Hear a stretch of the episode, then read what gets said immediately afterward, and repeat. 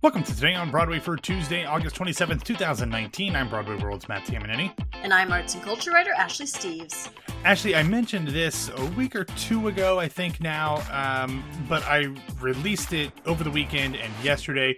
Um, if some of you longtime listeners might remember back when Some Like It Pop was a thing, Jen and I did a short mini series of six episodes where Jen chronicled the evolution of a new musical called Invisible, the musical. Um, and it's had a lot of development since then. It is actually making its New York City debut on Labor Day this coming Monday at 54 Below in a concert presentation. It is being directed by one Marc Kudisch. It will be starring Krystina Alabado along with some of the people who've been involved with it for years in California Dan, Ammer, uh, Dan Ammerman, Jordan Goodsell, uh, Christy Brook, Alyssa Rupert, Anthony Norman is joining the production for New York. So, what we did was is uh, Jen and I kind of went back and did some interviews with the stars and the creators and with Marc Kudisch, um, which is where I got that uh, audio I played a week or two ago. Um, and kind of talk about the development of the show, what's happened with it since then, what the future of it is.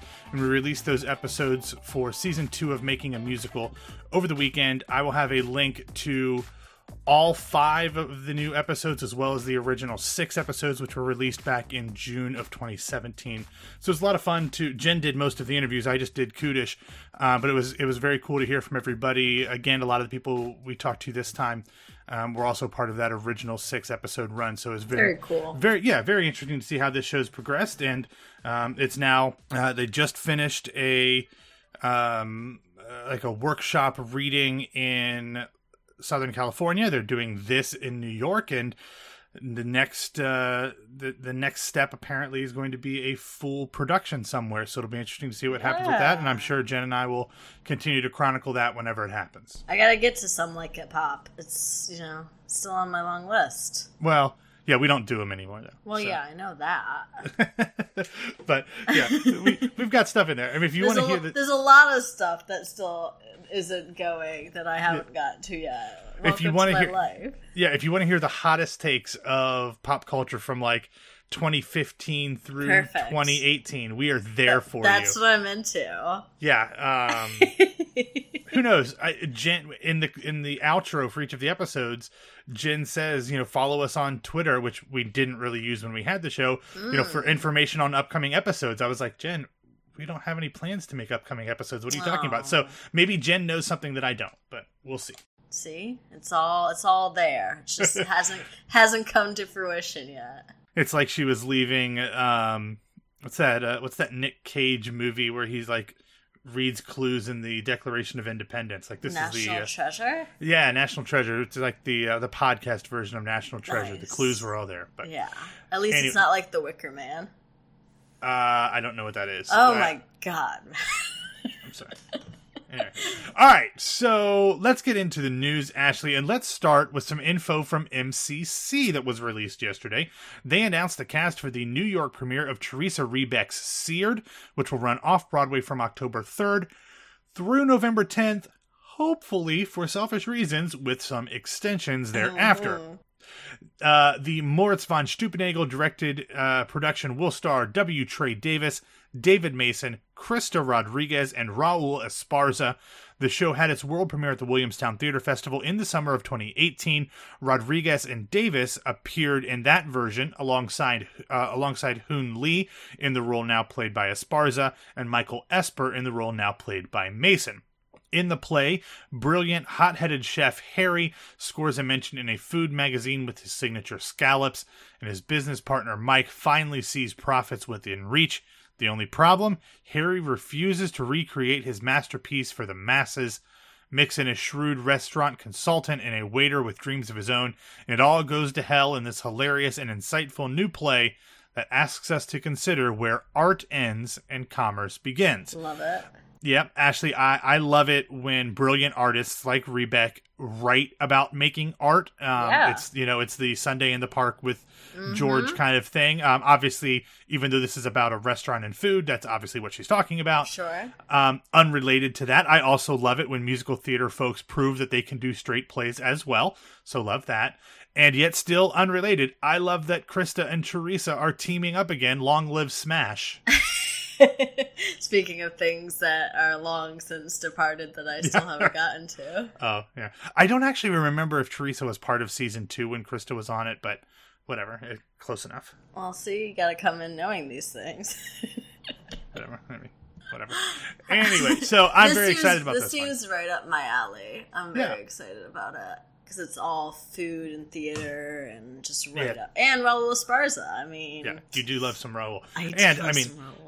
I mean, I'm assuming he's playing. What's what's the guy's name from Kitchen Nightmare or whatever it is on Fox? Gordon Uh, Ramsay. Gordon Ramsay. I'm sure he's kind of Gordon Ramsay esque. I know you're more of an Anthony Bourdain, I'm very much person. Bourdain. Yeah, but uh, eh, whatever. Hopefully there'll be some f bombs thrown in, and I'm sure So- there will be some f bombs. yeah, I, I can see Raul doing it too. He'd be. He's gonna go all in. Uh, all right, Ashley, let's get on to this week's or last week's Broadway grosses. There was a bit of an anomaly in the data because the Broadway receipts dipped 12% and attendance dropped 13%, but the ticket average went up by 98 cents. That, of course, is only possible when there's a dramatic drop in the number of playing shows, which there was as we said goodbye to Cher, King Kong, Pretty Woman, and Barry Manilow in residence the week before. In total, the grosses came in at 27,987,012 buckaroos. A pair of shows had big moves as Waitress led the way, picking up an extra $359,000 over their previous week, thanks to the, the debuts of Colleen Ballinger and Todrick Hall as Dawn and Ogie. Betrayal also saw a nice increase, rising 420k as it moved from four to seven performances. In its final week on Broadway, What the Constitution Means to Me had some big news of its own as it broke the box office record at the Helen Hayes, closing its run with a $638,509 week, good for 107.62% of its gross potential. Down at the other end of the scale, we had four shows dip six figures. The Lion King down 239k, Wicked down 200k, Cursed Child down 134k, and Phantom down 117k. Aladdin was really close, dropping 98,000. Hamilton, Obvi, was number one with $2,944,167 on the grossest ladder, followed by Moulin Rouge, which supplanted Simba and Company in second with 2.1 million. The Lion King was in third with $2.07 million. Then we had To Kill a Mockingbird, Ain't Too Proud, Wicked, Aladdin, Hadestown, Cursed Child, Frozen, Dear Evan Hansen, The Book of Mormon, and Phantom, all in seven figures. Six shows actually grossed above 100% of their potential. Ashley, do you want to see how many you can guess? I already gave you one of them. Well, Hamilton always. Hamilton did, but I will tell you, it was the lowest of the six at just at just one point or 101.48 percent. Wow. There are five of a, five shows above it. So that means like Hamilton's on the verge of closing, right? Yes, I'm expecting it by the uh, by Labor Day. uh, Hades Town. Hadestown was number one at Yeah. 121.43 percent of its gross potential. love to see it. Love to see it. Uh, I would assume To Kill a Mockingbird and Harry Potter somewhere up there still. To Kill Mockingbird was second at, at basically 119%. Cursed Child was the fifth one at 102.5. I've already given you Constitution at 107.62, and that leaves out Moulin Rouge Yeah. at 114.81% of its gross potential. Excellent. Yeah, so Oklahoma was uh, the lowest grossing show of the week at 450k. Then Chicago, which I put on super secret bubble watch last week, at uh, came in at 588k.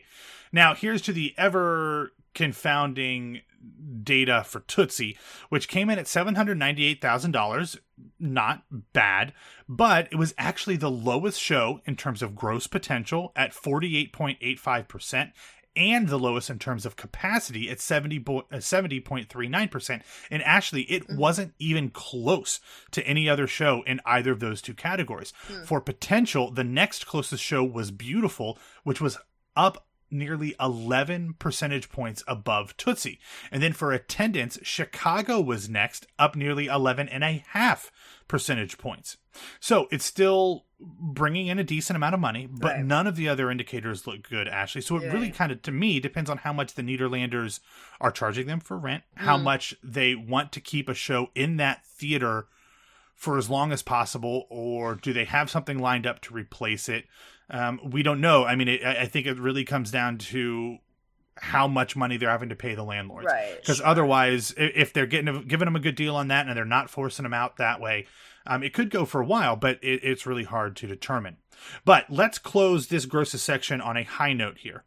Even though the summer is winding down and tourists are heading out of town, 14 of Broadway's 24 shows last week had better than 95% capacity, including including one third of the shows which were over full capacity. So uh, we might be saying, "Oh my gosh, these numbers are bad. There's all these shows that are down."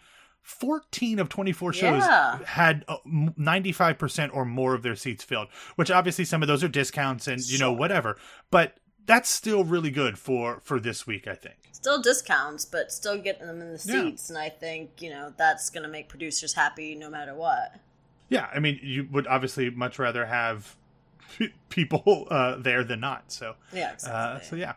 Now, speaking of people showing up to things, um, well, let's move from a from a bunch of Broadway theaters to a place that is essentially the basement of a Broadway theater. Ah. As yesterday we got confirmation that Tuesdays at 54 with Robbie Rozelle has officially extended until at least January of 2020. To celebrate, Robbie announced some upcoming guests for the fall, including Dan DeLuca, Julia Murney, Nikka Graff Lanzarone, Emily Skinner, Donna Lynn Champlin, Alexandra Silber, and more. You can get your tickets now via the link in our show notes, but also there will be videos from last Tuesday's show there as well when Bonnie Milligan and Natalie Walker did a couple of duets. First was Let Me Be Your Star from the aforementioned Smash. Smash. Then they did the Any Moment, Moments in the Woods duet uh, from Into the Woods. Natalie played Cinderella's Prince and Bonnie the Baker's Wife. Um, wasn't exactly at the perfect spot in Natalie's voice, but she's so funny it didn't really matter. Um, if you haven't seen them, um, which I'm sure most of you have by now, you need to watch them. We will have links in the show notes. In true story, and Robbie knows this because I talked to him about it earlier this year.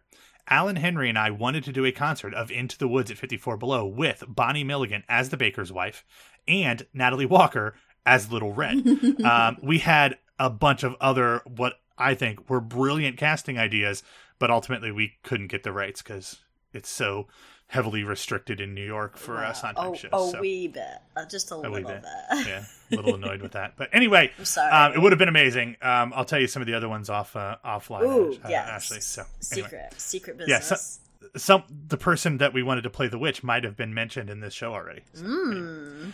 Okay, so let's move on to some Raul recommendations. Esparza, obviously. Oh, that would have been good. Yeah. Yes. Um, let's move on to a recommendation, and this is, um, you know, I, I work for Broadway World, so it it, I, it takes a lot for me to praise one of our competitors. This is a great article from Ryan McPhee over at Playbill, and where he did a little bit of investigative journalism, which we don't really do on the theater sites very often, um, and looked into who the hell is the model in the logo for Mamma Mia.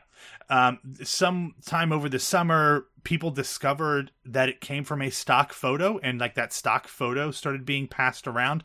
And Ryan put on his uh, um, his press fedora and have a little press yes. tag in it, and Yep. he started to look around who it is. He found, uh, you know, went through some of the options. Was it the original actress who played uh, Donna in the um, the London cast? No. Was it Jenn Gambatese uh, who did it on Broadway? No.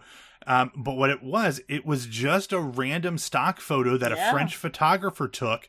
And fortunately, even though the, the, the, the photo was taken in 1992, the, uh, the photographer knows exactly who it was. They gave the model's first name because they didn't want to, you know, just throw out a you know some random name Right. but the, the the name what she was wearing what designer um g- gave her the the wedding dress where it was shot um pretty fascinating i i was piece. yeah it's so much fun i loved that picture like when we first Yeah, found the.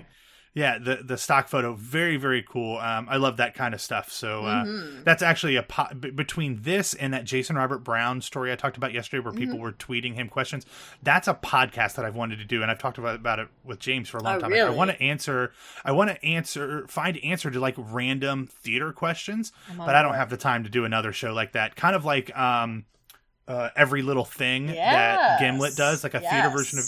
Uh, and I wanted to do this since before that show, um, but um, I'm on board. I don't have time. Someone fund. Someone fund it, Yeah. and I, I'll, I'll do it. okay, cool, yeah, we can be a tag team investigative reporters. so- Yeah, love it. We, Yeah, we both so- have to get the news fedoras then. Oh yeah, uh, my head's too big. Fedoras don't fit Oh, on my head. so- I have a very large dome. anyway, okay, Ashley, let's wrap up the show with a few quick bits of news. First, the Rose Byrne, Bobby Cannavale led production of Simon Stone's adaptation of Euripides Medea will play BAM, the Brooklyn, Brooklyn Academy of Music, from January 12th through February 23rd. Additional casting is forthcoming. And yesterday, Beautiful announced the stars who will close the show at the Stephen Sondheim Theater on Broadway this coming October 27th. Sarah Bockel and Corey Jacoma uh, will be the production's final Carole King and Gerry Goffin. Actually, I'm a little surprised that they didn't get at least a somewhat familiar name to do it. Um, I mean, I don't think Jessie Mueller's coming back. Um, Abby Mueller is obviously busy with Six. Uh, Chilina Right. Kennedy is on tour with the band's Visit, Right. but I thought they could have got somebody else. Um, but um, Sarah has played the role before on Broadway. Right. She's also been in the ensemble. And Corey will be making his Broadway debut. Jen Tepper tweeted that he was actually a former waiter at 54 Below. Ah, yeah, that's right. that's very exciting. Yeah, so that's very cool for them getting a chance to uh, close out this historic show. They will both start performances on September 5th. Love it. All right, that's all we've got for today. Thanks for listening to Today on Broadway. Follow us on Facebook and Twitter at Broadway Radio, and you can find me on Twitter and Instagram at BWW Matt. Ashley, where can people find you? You can find me on Twitter and Instagram at No This Is Ashley. All right, everybody, have a great Tuesday. Yeah. Uh, I think it, it's going to be a very, very good Tuesday. Some of us Ashley. are gonna have a really good Tuesday. At least Yeah. she better, and she being me. Yeah, just make sure you're awake by 10 a.m.